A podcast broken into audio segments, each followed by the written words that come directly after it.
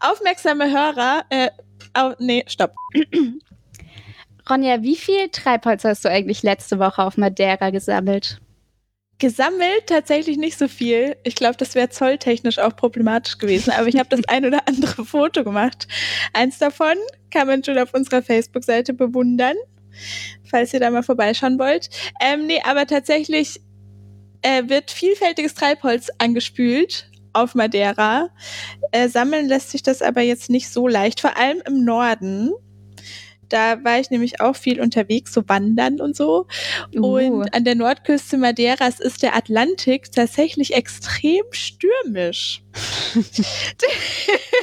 Drum lässt sich da gar nicht so gut am Strand äh, lang wandern, weil einen da die Wellen weg, wegspülen. So stürmisch ist das da. Was aber nicht schlecht ist, zumindest für unsere Einleitung. Wind.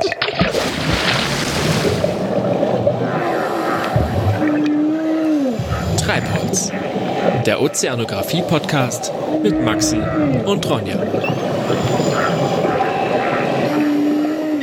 Heute geht es nämlich vor allem, zumindest von meiner Seite, ich weiß nämlich gar nicht so genau, worüber Maxi heute spricht, das heißt, es wird sehr aufregend, um Passatwinde. Denn in der planetarischen Zirkulation, die quasi alle Zirkulationssysteme so um unsere Erde herum umfasst, äh, ist der Passatwind so das wichtigste Zirkulationssystem, wenn es um Meeresströmungen und vor allem um den Golfstrom geht. Und da wir uns den ja früher oder später ein bisschen genauer angucken wollen, dachte ich, wir könnten uns zuerst mal den Passatwinden widmen. Und mhm. deshalb würde ich dir jetzt gerne erklären, was es mit dem Passatwind so auf sich hat. Ja, bitte, ich bin schon ganz aufgeregt. Ich weiß gerade nicht so genau die ganze Zeit, ob ich Passatwind oder Passatwind sagen soll. Aber da es zwei S sind, glaube ich, ist es der Passatwind, oder? Ich finde so ein weiches S klingt auch komisch. Mach Passatwind. Passatwind. okay, dann haben wir das schon mal geklärt. Äh, grundlegend ist zu wissen, dass diese große globale Luftzirkulation um den Erdball rum aus kleinen abgeschlossenen Zirkulationssystemen besteht. Und zwar sogenannten Zellen. Also die haben verschiedene Namen. Und die mhm. Zelle, um die es heute geht, ist die Hadley-Zelle. Die ist benannt nach dem Wissenschaftler, deren, äh, dessen Vornamen ich jetzt vergessen habe. Aber äh, deswegen ähm, ist das die sogenannte Hadley-Zirkulation. Und die findet statt zwischen dem Äquator und dem subtropischen Hochdruckgürtel. Den erkläre ich dir später noch, aber das ist ungefähr so beim 30. Breitengrad. Mhm. Ja. Nördlich und südlich auf beiden Seiten des Äquators. Ja, doch. Und ja, ja kannst du dir vorstellen? Mhm. Voll gut. und also ich möchte ja, jetzt nicht erklären, aber ich habe eine Vorstellung. Nee, musst du ja auch noch nicht. Das, das mache ich ja. Und zwar läuft es wie folgt. Die starke Sonneneinstrahlung am Äquator erwärmt die Luft über dem Erdboden am ja. Äquator und dadurch verliert die Luft an Dichte und steigt nach oben. Ich kann, vor, ich kann vorweg sagen, in dieser Erläuterung zu den Passatwinden gibt es die ein oder andere Stelle, an der ich mir wünschen würde, dass du nicht genau nachfragst, sondern, sondern einfach akzeptierst, dass die Dinge sind, wie sie sind. Also so wie wir uns die, so wie wir uns die Sendung also in der Regel immer vorstellen. Aber ja. ja. Ich wollte es nur mal als kleinen Disclaimer vorweg äh, setzen. Also die warme Luft verliert Dichte und steigt deshalb nach oben. Ja, weil sie und, leichter wird. Ja, und dadurch, das ist so ein Punkt Nummer eins, entsteht am Boden ein Tiefdruckgebiet. Und das ist die sogenannte äquatoriale Tiefdruckrinne. Ah. Also tatsächlich einmal am Äquator lang sind ganz viele Tiefdruckgebiete, dadurch, dass halt die Luft nach oben steigt. Und das ist die sogenannte äquatoriale Tiefdruckrinne. Und äh, die Luft steigt, wie gesagt, auf und kühlt dabei immer weiter ab, was äh, Wolken und Niederschläge hervorruft. Deshalb äh, ist da ähm, am Äquator ja auch der tropische Regenwald, in dem es mhm. immer ganz viel und ganz krass regnet. Das liegt daran. Und dann an der Tropopause strömt uh. die Luft nach Norden und Süden ab. Ja. Und die Tropopause, hast du davon schon mal was gehört? Nope. Ich nämlich auch nicht und das hat mich in der Recherche in den Wahnsinn getrieben, weil ich es ein bisschen kompliziert fand, aber weil ich es jetzt endlich halbwegs verstanden habe, würde ich es dir gerne kurz erklären. Mhm. Ähm, die Tropopause ist die Grenzfläche zwischen der Troposphäre und der Stratosphäre, also der inneren Atmosphärenschicht und der nächstäußeren. Okay. Und was da passiert ist, ähm, innerhalb der Troposphäre, in der die Luft ja anfängt aufzusteigen, also von Boden bis ungefähr 18 Kilometer Höhe, mhm. ähm, ist es so, dass Luft, je höher sie geht, immer kälter wird. Ja. In der Stratosphäre aber ist es genau umgekehrt, dass die Luft beim Hochsteigen erwärmt wird, nämlich dadurch, uh. dass da irgendwie mehr Ozon in der Schicht ist und da die ähm, das Ozon filtert die UV-Strahlung raus und wandelt die in Wärme um, irgendwie so. Mhm. Äh, und deshalb ist es da dieser Wärmeverlauf genau umgekehrt. Und, und auf diese, diesen Zusammenhang bin ich sehr stolz, dass ich herausgefunden habe. Der zweite Hauptsatz der Thermodynamik uh. besagt, wenn keine Arbeit aufgewendet wird, kann Wärme nur von warm nach kalt fließen. Nochmal, das, bitte, das ging mir jetzt zu schnell. wenn keine Arbeit aufgewendet wird, ja. also ohne äußeren oder ja. kein, ne, kann Wärme nur von warm nach kalt fließen. Oh, das, ja doch, das klingt sogar sinnvoll, ja.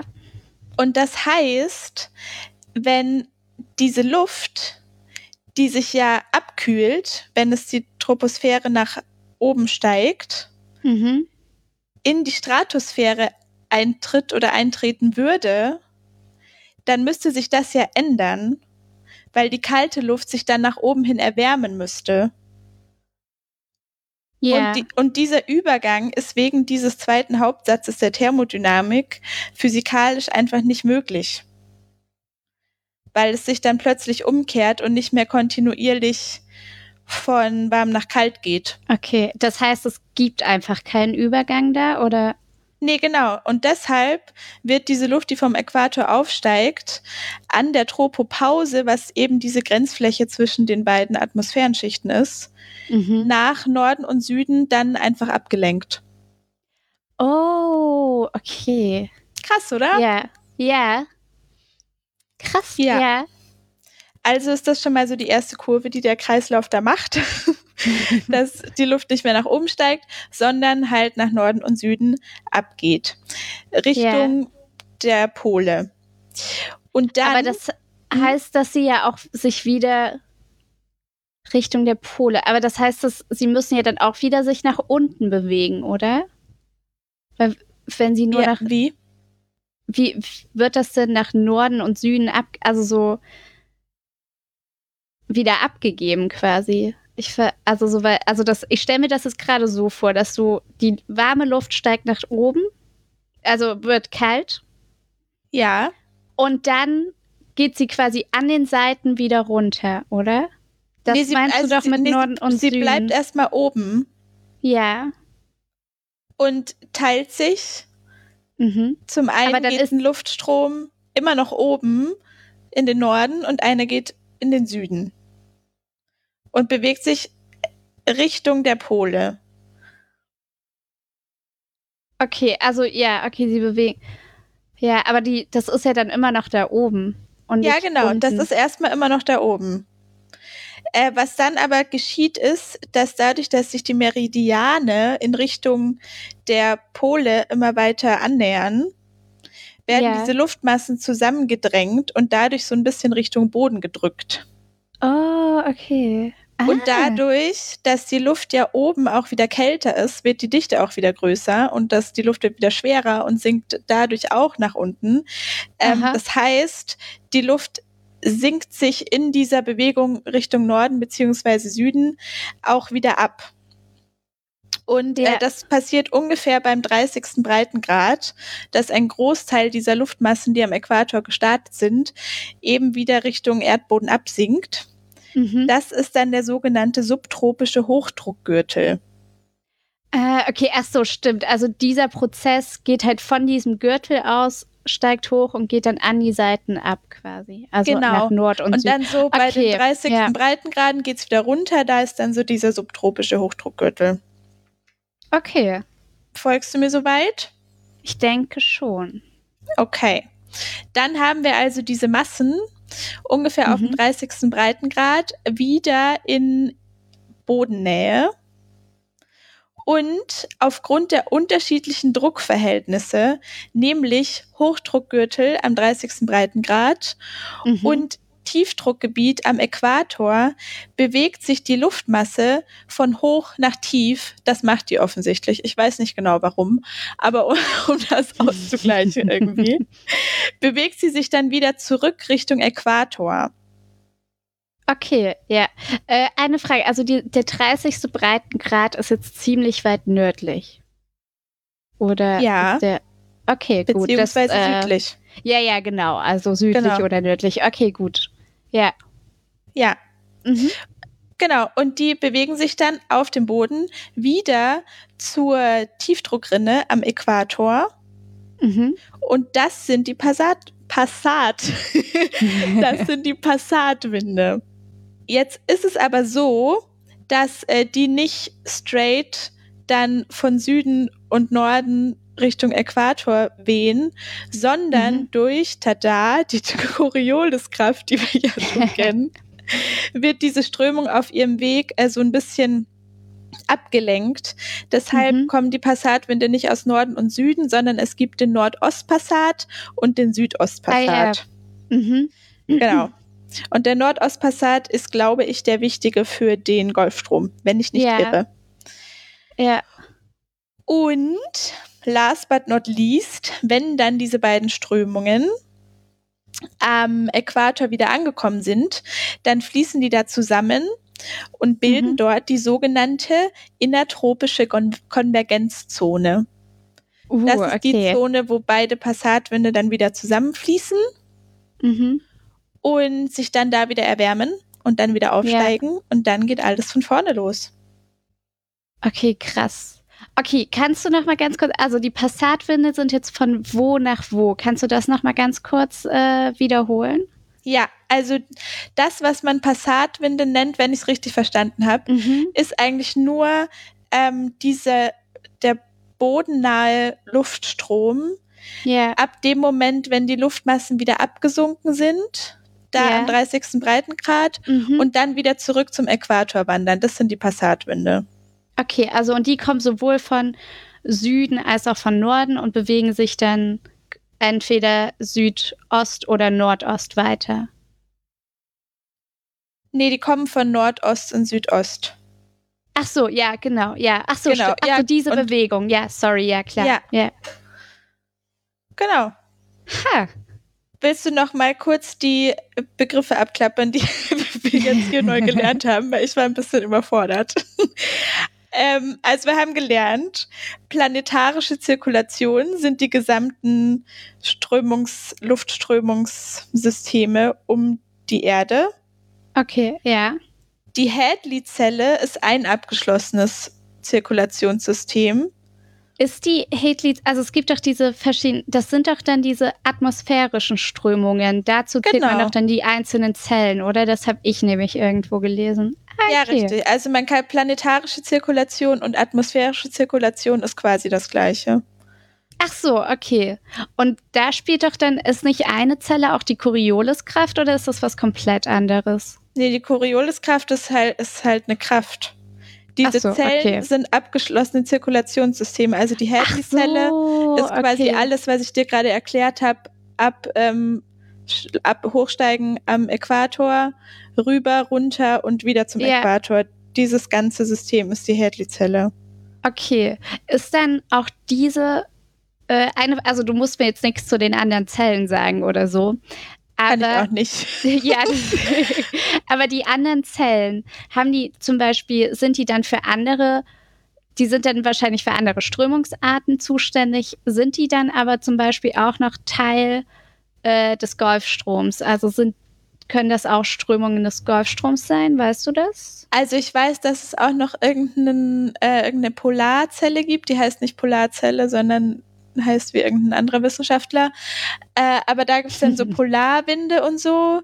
Ja. Ähm, ich weiß ehrlich gesagt nicht, inwiefern die auf den Golfstrom dann Einfluss nehmen. Ich weiß halt, dass der okay. die Passatwinde sind, glaube ich, schon sehr wichtig. Mhm. Aber im Prinzip hat wahrscheinlich alles irgendwie Einfluss auf den Golfstrom, oder? Ja, wie immer. Spannend. Aber das ist ein guter Übergang, wenn du fertig Warum? bist. ja, ich bin fertig. Äh, ich weiß, dass du letzte Folge hast du ja irgendwann so eine Pause gemacht und meintest so, hä, aber wie entscheidet sich denn jetzt, wie das, wohin das Wasser strömt quasi? Was hat darauf Einfluss? Und dann haben wir ganz äh, wissenschaftlich gesagt, ja, wahrscheinlich hat halt alles so seinen Einfluss darauf, also so die Corioliskraft, der Wind, die Wärme. Und das stimmt. Nein. Doch. Und darauf wollte ich jetzt noch mal ein bisschen eingehen, denn du hast gerade eben von dem Passatwind gesprochen und ich würde heute noch mal gerne auf den Wind äh, eingehen, was für eine Wirkung er auf die Meeresströmung noch mal hat. Was Ja. du tatsächlich schon mal teilweise gemacht hast. Ich glaube, ich werde auch etwas wiederholen, aber ich denke, das ist ganz gut. Gar nicht schlimm. Ja, bisschen zu wiederholen. Denn du hast die äh, Eckmann-Spirale erklärt. Und Ja. ich werde sie heute, glaube ich, nochmal erklären. Aber ich glaube, ich habe das Gefühl, ich werde sie ein bisschen äh, kompakter oder zusammengefasster hoffentlich erklären. Das Weil, ist ein glaub ganz ich, schönes Statement. wesentlich detaillierter warst. Nein, also ich hab's, ich, mir kommt es gerade einfacher vor, aber wahrscheinlich stellst du mir jetzt Fragen, die alles wieder komplizierter machen. Ähm, Na, ich warte erst lass uns anfangen. ja. Und zwar, wir haben die Winde. Und die wehen über das Meer und erzeugen Reibung über dem Meer Mhm. beziehungsweise mit dem Meer und ziehen durch diese Reibung das Wasser mit sich mit. Ja. Aber durch diese Eckmann-Spirale, was du auch erklärt hast, die der gute Herr Eckmann erfunden bzw. entdeckt hat, äh, bewegt sich, ist die Windrichtung nicht gleich der Strömungsrichtung. Mhm. Denn wir haben, wie so häufig, die Corioliskraft. Um Mhm. nochmal zu sagen, was die Corioliskraft ist. Die Corioliskraft ist quasi eine Rechts- bzw. Linkslenkung. In der Nordhalbkugel ist es die äh, Rechtslenkung, in der Südhalbkugel die Linkslenkung. Und die entsteht durch die Erdrotation. Und durch die wird das Wasser schon mal in eine andere Richtung auch gelenkt. Und es kommt hinzu, je nachdem, wie stark, also ich denke, das hat Einfluss auf die Stärke der Corioliskraft, nämlich du, hast die obere Schicht, auf die nimmt der Wind Einfluss und darunter kommen weitere Wasserschichten. Mhm. Und die Wasserschicht, die sich darunter befindet, hat quasi äh, hat ihre eigene Re Reibung mit der Wasserschicht darüber. Dadurch wird auch sie mitgezogen. Gleichzeitig wird sie aber durch die darunterliegende Wasserschicht wieder abgebremst. Oder sie, äh, sie bremst auch die Wasserschicht ab, von der sie oben mitgezogen wird. Also das ist immer ein Bremsen, aber auch ein Mitziehen. Kann man das Mhm. verstehen? ja, kann man gut verstehen. Und ja, genau. Also ich fand, irgendwie hatte ich so zwischendurch nochmal dieses Reibung bedeutet im Prinzip auch einfach nur Bewegung. Und dadurch hast du halt einmal diese zwei Kräfte, einmal den Wind und die Corioliskraft. Und die Corioliskraft wird dadurch, je weiter tiefer es geht, wird das Wasser ja langsamer. Mhm. Sprich, je tiefer das Wasser geht, desto langsamer ist das Wasser. Und ich glaube, da hat die Corioliskraft gar, äh, eine höhere Wirkung, weil sie, weil das Wasser auch nicht mehr so schnell ist. Denke ich. Okay. Das ist, okay, das ist gerade eine krasse Vermutung. Das ist mir vorher nicht aufgefallen. Auf jeden Fall. Aber es die- passt ganz gut rein. Ja, es hat. ich mache mir das schon immer so, wie es mir gerade passt. Ne? Aber ja, das ist gerade meine Vermutung des Tages. Aber ich denke, Fakt ist, die Corioliskraft hat auch, ist verschieden stark auf die einzelnen Schichten. Mhm. Und dadurch bewegt sich jede Wasserschicht eigentlich auch nicht in die gleiche Richtung. Und auch. Hä? Nee, nochmal. Oder Also rede erstmal weiter. also, du hast die oberste Wasserschicht und durch die Corioliskraft bewegt sich das Wasser nicht in die gleiche Richtung wie der Wind. Ja, ja. Genau. Und je tiefer es geht, desto mehr sind auch da nochmal Unterschiede zwischen den Richtungen des Wassers. Also die werden jetzt nicht komplett in die entgegengesetzte Richtung gehen, aber das wird sich so um ein paar Grad verschiebt sich das immer. Ja, wegen der Corioliskraft. Genau. Ja, ja, ja. Da, doch, das wusste ich. Ja, und das kann maximal so ein Unterschied von 90 Grad sein. Mhm. Das hattest du auch erklärt, glaube ich, beim letzten Mal. Und- ja, weiß ich nicht mehr. Ja, auf jeden Fall, was ich nochmal festhalten wollte an den ganzen Erläuterungen, ist nochmal dieses, dass man, man stellt sich glaube ich, selten so vor, dass halt Wasser einfach diese vielen Schichten hat und dadurch oben halt was komplett anderes passiert als unten, Ja. also in den Wassertiefen. Und also zum Beispiel auch so ein, wenn, ich habe gelesen, ein Orkan, was ja schon eine ziemlich starke Windstärke ist, hat halt maximal einen Einfluss von 100 Metern. Also das ist, wenn man sich überlegt, wie tief der Ozean ist, eigentlich gar nicht so viel. Also ist das halt wirklich nur diese Oberflächenströmung, von der wir Ja. sprechen. Also das passiert an der Oberfläche. Und dann gibt's ja nochmal die Tiefenströmung, von der wir auch schon mal gesprochen haben, mit den zum Beispiel die thermohaline Zirkulation, die ja dann über Wasser und auch die, das, äh, wie das Wasser konzentriert ist, also die Salze zum Beispiel dadurch Mhm. bestimmt ist und die Dichte. Also da ist wieder die Dichte das Schlagwort. Aber darauf möchte ich gar nicht eingehen, denn darüber haben wir tatsächlich auch schon mal in der zweiten Strömungsfolge gesprochen. Weißt Falls du, was voll mal krass ist? Nachhören will. Was? Sorry, Entschuldigung. Alles gut. Also wir haben darüber schon mal in der zweiten Folge gesprochen, falls das noch mal jemand nachhören will. Jetzt was? Sorry, mir ist doch gerade Alles gut. aufgefallen. Ich hatte gerade eine kleine Erkenntnis, weil als ich auf Madeira war, Mhm. war ich schwimmen im Meer und Madeira hat ja ganz viel Kies äh, am Meer und Ja. Kiesstrand und so. Und wenn man sich auf den Rücken legt, da im Atlantik und die Ohren unter Wasser macht, dann hört man konstant so ein Geräusch, als würde so Kies immer hin und her geschoben werden. Oh, obwohl ja. die Wellen gerade gar nicht unbedingt sich zurückbewegen oder so. Mhm. Und jetzt kommt mir gerade, dass das ja wahrscheinlich einfach die untere Wasserschicht ist, weil die konstant in Bewegung ist. Stimmt. Quasi unabhängig von den Oberflächenwellen. Ja. Hm. Das ist Sorry, interessant ich eigentlich. muss das kurz nee, loswerden. doch, kann ich verstehen. Ist spannend. Aber hört euch die zweite Folge an. Vielleicht Ja. mache ich das auch nochmal. Trotzdem glaube ich, dass wir in der nächsten Folge tatsächlich die verschiedenen Strömungsarten auch nochmal durchgehen werden, nämlich anhand des Golfstroms, über den ich jetzt nochmal kurz sprechen möchte, weil der Passatwind ja das, was ich gerade eben erklärt habe, im Prinzip macht mit dem Golfstrom, beziehungsweise ein Teil des Golfstroms ist, weil Mhm. er über die Oberfläche des Wassers weht und damit tatsächlich das Wasser Richtung Westen schiebt, zieht. Und Mhm. zwar in die Richtung, äh, in die äh, Richtung Nordamerikas, an die Küste. Und die Küste dort wirkt zum Beispiel wie so eine Staumauer. Und deswegen fließt dort das Wasser äh, in den Norden wieder ab, entlang der Küste. Mhm.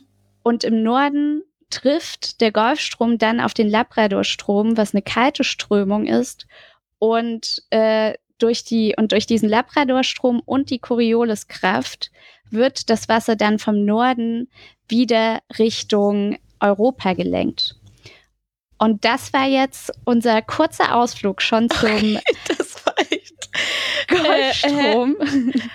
Wo kommt jetzt nochmal dieser Labradorstrom? Es ist einfach komplett anderes Wasser eine, jetzt, oder? das ist eine andere Strömung, die zwischen Grönland und Nordamerika stattfindet. Aha. Genau. Und, Und, der, äh, die Passatwinde, ja, gehen die dann plötzlich nach Westen, weil sie von der Corioliskraft nochmal abgelenkt werden? nee, das sind ja die, der Passat, ach so, du hast Weil der Südost- Passatwind kommt ja von Nord, Nordost und Südost. Stimmt, Und das habe ich aber gerade eben erst durch Äquator. dich gelernt. Drum versuche ich mir jetzt gerade so zu ergründen, warum der das Wasser auf einmal nach Westen zieht. Mhm. Stimmt. Das muss man jetzt äh, tatsächlich einmal vielleicht kurz sagen, dass wir zwei immer verschiedene Themen vorbereiten und deswegen uns mit einer Sache einfach nicht so stark auseinandersetzen wie mit der anderen. Aber ja, also beim, das, was ich recherchiert habe, war, der Passatwind treibt das Wasser Richtung Westen, was keinen Sinn mehr ergibt, wenn du sagst, das ist Südosten. Aber die Frage ist ja, von wo kommt das? Oder? Naja, ja, aber also Winde, das habe ich nämlich heute gelernt, werden, Ja. werden so benannt, dass der, der Name des Windes besagt, woher der Wind kommt. Ah, Also ja, es stimmt, wie, der, wie dieser Westwind-Drift oder sowas. Der kommt ja, Ja, auch aus dem genau. Westen in den Osten. Ja. Ha, das ist ja komisch. Hm. Ja, Ja. das müssen wir uns also die kleine Cliffhanger zur nächsten Folge. Das, Wie Passatwinde plötzlich nach Westen ab. Erfahrt ihr in Folge 14. ja, haben wir doch. Wenn das kein Grund ist, um nochmal einzuschalten. Würde ich aber auch sagen. Ich auch nicht. also, nächste Woche Golfstrom. Und jetzt geht es weiter mit, dem, mit der Meereskreatur der Folge, wenn du keine Fragen wir- mehr hast. Lassen wir unseren wissenschaftlichen Teil heute einfach mal mit einem Mysterium enden. Wie so oft. Finde ich gut. Ja, erzähl mir was Schönes. Äh, ich muss kurz eine Vorgeschichte erzählen zum Recherchieren meines, äh, meines, oh, jetzt hätte ich es fast gesagt, meiner Meereskreatur. Und Mhm. zwar, ich hätte fast eine Meereskreatur genommen, die wir schon mal hatten. Also zumindest Wort der Folge genauso. Also ich war so, ich bin so auf, die Wikipe auf den Wikipedia-Artikel gegangen und es war nicht der komplett gleiche, aber dann habe ich halt so auf die, auf die ganzen Verlinkungen mal geklickt und dann war ich so, shit, das ist halt fast dasselbe Tier, halt nur in anderen Farben irgendwie und halt nochmal so ein bisschen andere Ausformungen, aber das kann ich einfach nicht nochmal nehmen. Und dann bin ich wieder über zehn weitere Verlinkungen zu meinem heutigen Tier gekommen. Oh, jetzt Und bin ich gespannt. ist es der echte Tintenfisch. Der echte. Und- Der echte Tintenfisch. Und zwar, äh, Okay. wir haben schon mal über Tintenfische gesprochen, fällt mir gerade ein. Aber Ja. heute rede ich über den echten. Und Mhm. zwar werden sie auch in der Fachsprache Sepien genannt. Sepien mit B oder mit P? Mit P. Okay. Und zwar sind die echten Tintenfische eine Überordnung, also eine Überart der zehnarmigen Tintenfische, also den Kalmaren. Na, oh, ich wusste nicht, dass Kal- Kalmaren zehn Arme haben. Aber der Oktopus hat acht, Das- oder? Äh, ja, ich bin, da bin Ach, ich, ja. da bin ich jetzt raus bei diesen. Doch, das- Okto acht. Ja, du bist, bist so clever, Ronny. Das ist beeindruckt. Danke. Okay, Und sorry. zwar, als ich das erste, das erste Bild, was ich von diesem Tier gesehen habe, sah ein bisschen aus, und zwar nicht wie so ein Tintenfisch, sondern ein bisschen wie ein Rochen. Von der Mhm. Seite aber nur. Und dann hat das so einen länglichen Kopf und hat wie so einen Schnabel. Und das sieht ein bisschen aus wie so ein Papageienkopf oder wie so ein Vogel mit so einem krassen Schnabel halt. Und Vor allem ein Rochen von der Seite ist einfach nur sehr flach. Ja, der hatte halt, das hatte halt wie so ein Lappen quasi über sich drüber. Von der, aber wenn man dann so einen anderen Winkel rausgesucht hat, hatte das schon wieder mehr so was Röhrenartiges. Also bisschen wie so ein, wie so ein Tintenfisch halt. Aber im Vergleich zum Tintenfisch ist, äh, also im Vergleich zum Kalmar, Mhm. hat, ist der quasi eher vertikal. Nee, warte, was ist ver- horizontal? Jetzt hast du mich komplett verloren. Also im Vergleich, sorry, ich gehe zurück. Im Vergleich zum Kalmar ist dieser echte Tintenfisch eher horizontal ausgerichtet. Also Mhm. alles, was ich dir gerade erklärt habe, ist quasi der Länge nach. Und Okay. der, und während halt so dieser, dieser Kalmar ja so eher mehr so quasi nach unten sich weiter runterzieht mit diesem Körper und dann den Tentakeln, oder? Ja, also in meinem Kopf ist gerade so eine Mischung aus Heizungsrohr, Lappen und irgendwas mit Schnabel.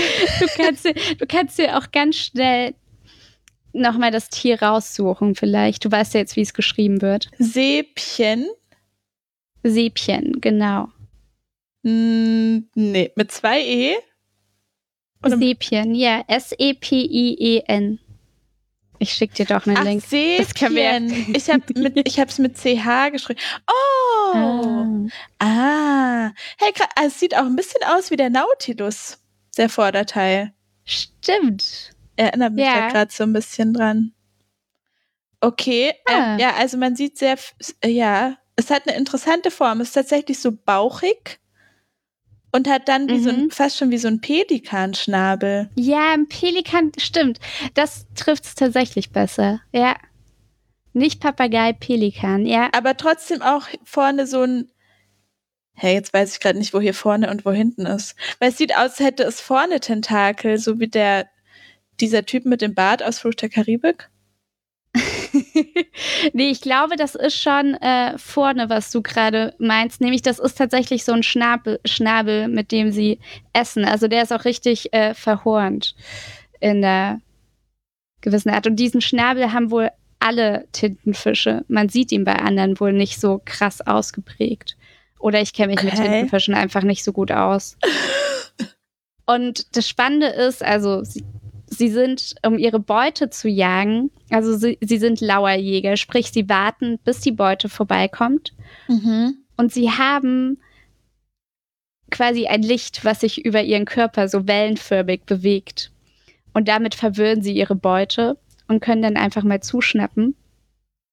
Und sie sind, haben, können ganz verschiedene Größen haben. Also so ein, äh, der heißt dann Sepia typica, typica, äh, ist so 36 Millimeter groß, während so ein Riesensepia äh, oder Riesensepie äh, bis zu 50 Zentimeter lang sein kann und dann einfach mehr als 10 Kilo wiegt.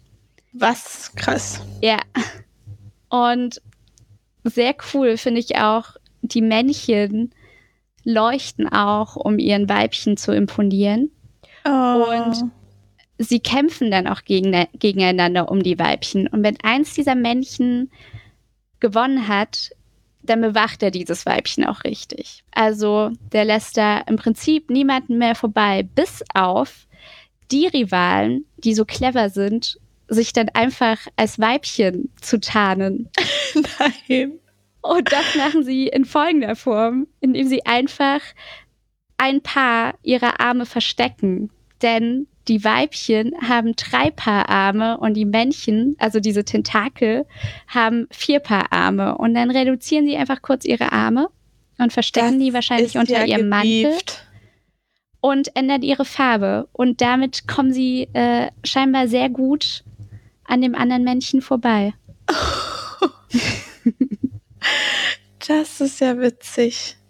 Ich verstehe, sorry, ich verstehe immer noch nicht, wo vorne und wo hinten ist bei dem Tier. Aber vielleicht fehlt mir auch Also. gerade die. Ist da, wo die Tentakel sind, ist das hinten? Ja. Nee, ich glaube, das ist vorne. Das, damit essen sie. Das ist, glaube ich, auch dieser Schnabel, wenn ich ehrlich bin. Stell Also ich das schwimmen sie mit fest. diesem schneckenartigen Bauch. Ja, obwohl man sagen muss, die sind im Vergleich zu den Tintenfischen tatsächlich, also zu den anderen Tintenfischen, mehr am Boden unterwegs, während die anderen halt wesentlich mehr schwimmen, ja. Aber da vorne sind ja auch sowieso Augen einfach. Ja, eben. Weil wenn, also wenn die Tentakel das Hinterteil sind, dann ist der Schnabel einfach völlig überdimensioniert. Drum glaube ich, dass Ja. die Tentakel der Schnabel sind. Jetzt frage ich mich gerade, ob ich vielleicht ein völlig falsches Verständnis vom Tintenfisch habe. Vielleicht ist da ja auch das, die Tentakel das vorne. Stimmt. Das habe ich mir auch noch gar nicht. Aber da sind ja auch die Augen irgendwie anders positioniert. Also so ein Tintenfisch sieht ja einfach echt komplett anders aus. Obwohl ich gerade auch verwirrt bin, weil ich gelesen habe, die können halt unter diesem Mantel auch ihre Tentakel irgendwie verstecken. Aber das machen sie ja hier nicht. Versteckt sie doch mal. Okay, Aber ist ja. auf jeden Fall sehr interessant. Glaubst du, die heißen Sepia, weil sie so eine bräunliche Farbe haben? Oh, das ist eine gute Frage. Das habe ich mich nicht gefragt. Ähm, kann ich dir absolut nicht sagen. Könnte aber sein. Aber könnte hinhauen. Ja.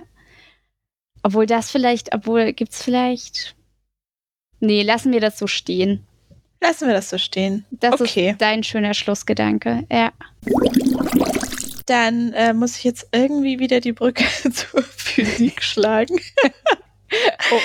äh, mein Wort der Folge schlägt nämlich den Bogen quasi zum Anfang der Folge. Denn es handelt sich um das wunderschöne Wort Adiabasi. Adiabasie. Ja, tatsächlich bin ich auf das Wort gestoßen, habe die Wikipedia-Seite angeklickt und dachte so, Moment, hatten wir das vielleicht schon mal? Und dann bin ich tatsächlich nochmal unsere ganzen Folgen durchgegangen und habe geguckt, aber wir hatten das noch nicht. Aber ich kann dir gleich sagen, warum eine Ähnlichkeit besteht. Äh, denn Adiabasie leitet sich ab aus dem Griechischen, nämlich A Mhm. für nicht und äh, sowas ähnliches wie Diabainein, äh, was hindurchgehen heißt, also quasi nicht hindurchgehen. Okay. Und Adiabasie ist die Eigenschaft eines Systems, keine Wärme mit der Umgebung auszutauschen. Oh, okay, ja. Wenn also ein System in einem thermodynamischen Vorgang, äh, also quasi, wenn irgendeine Temperaturveränderung stattfindet, äh, und dadurch ein System in einen anderen Zustand überführt wird und dabei keine Wärme mit seiner Umgebung austauscht, dann nennt man das ein, eine adiabatische Zustandsveränderung. Okay. Und das ist nämlich zum Beispiel der Fall bei den Luftmassen, die vom Äquator aufsteigen. Mhm. Dann äh, werden die nämlich äh, kälter mit ihrem Aufstieg, wie ich ja gesagt habe. Mhm. Und das ist äh, tatsächlich äh, Ja, werden- passiert, das, Ach, stimmt. das passiert adiabatisch. Also sie geben von dieser Wärmeenergie oder von der Wärme nichts nach außen ab, während sie kälter werden. Ah, Ich glaube, Gehen vielleicht entsteht deshalb auch die Wolken, weil irgendwo muss es ja dann hin, vielleicht. Aber das ist jetzt sehr, das ist jetzt sehr das ist deine. Vermutung des Tages. Ja, jedenfalls Okay. äh, sind das Adi ah, ist ja, ich kann es nicht mehr richtig aussprechen. Adiab Adiabatische Zustandsveränderungen. Und jetzt, Maxi, freue ich mich besonders, dir eine, Oh, oh. ein weiteres ergänzendes Wort dazu zu präsentieren, wenn nämlich äh, besagtes System sich während dieser adiabatischen Zustandsveränderung komplett von vorne, also von Anfang bis Ende der Veränderung trotzdem immer im Gleichgewicht befindet, dann ja. spricht man von einer quasi statischen adiabatischen Zustandsveränderung. ja. Schön, Kannst du oder? nochmal die Erklärung sagen? Die, Also vielleicht schneiden wir das raus, aber ich habe es gerade null mitbekommen. Sorry. wenn eine Ja. adiabatische Zustandsveränderung stattfindet, also irgendwas von warm nach kalt geht oder irgendwie so, und Mhm. sich währenddessen das System, also zum Beispiel die Luftmassen oder so, trotzdem immer im Gleichgewicht befinden, von Anfang bis Ende der Veränderung, dann Ja. nennt man diesen Vorgang quasi statisch. Okay, krass. Aber kann, und dieser Zustand kann auch erreicht werden. Ja, kann. Aber frag mich jetzt bitte nicht nach Beispielen, weil ich habe Okay, gut. Keine nee, aber Griffig- ich wollte. Also, Aber es ist eher gut zu wissen, nicht, dass wir so ein Beispiel schon hatten, weil das kann ich mir gerade irgendwie ultra schwer vorstellen, wie sowas statisch bleiben kann, weil das. Ja, das kann, also da würde ich auch gerne nochmal recherchieren, aber da ist mir leider die Zeit ausgegangen. Und außerdem geht's ja auch gar nicht darum. Aber eigentlich ist das Wort der Folge quasi die, äh, oh, quasi, die quasi statische adiabatische Zustandsveränderung. Puh. Ja, also heute war ganz schön turbulent, möchte ich fast sagen. Absolut. Aber gut turbulent, oder? Cool. Sagt uns Bescheid, ob ihr es gut oder schlecht turbulent fandet. Wir sind erreichbar yeah. bei Facebook und unter post.treibholz-podcast.de. Und Leute, man kann uns übrigens auch bei Spotify hören. Absolut. Ich, wollte ich doch nochmal sagen. Ihr dürft alle, alle Kanäle nutzen, die wir haben, um euch diesen Podcast anzuhören. Genau. Ähm, mit dieser, mit diesem Appell entlassen wir euch in euren Tag oder Abend. Bleibt dran, wenn ihr wissen wollt, was die Passatwinde jetzt tatsächlich mit dem Golfstrom zu tun haben. ja, wir hören uns in zwei ja. Wochen, würde ich sagen. Ja, das war's erstmal. Ja. Ich bin gerade müde. Okay. also noch zwei Sekunden dranbleiben, Maxi. also, ahoi. Ahoi.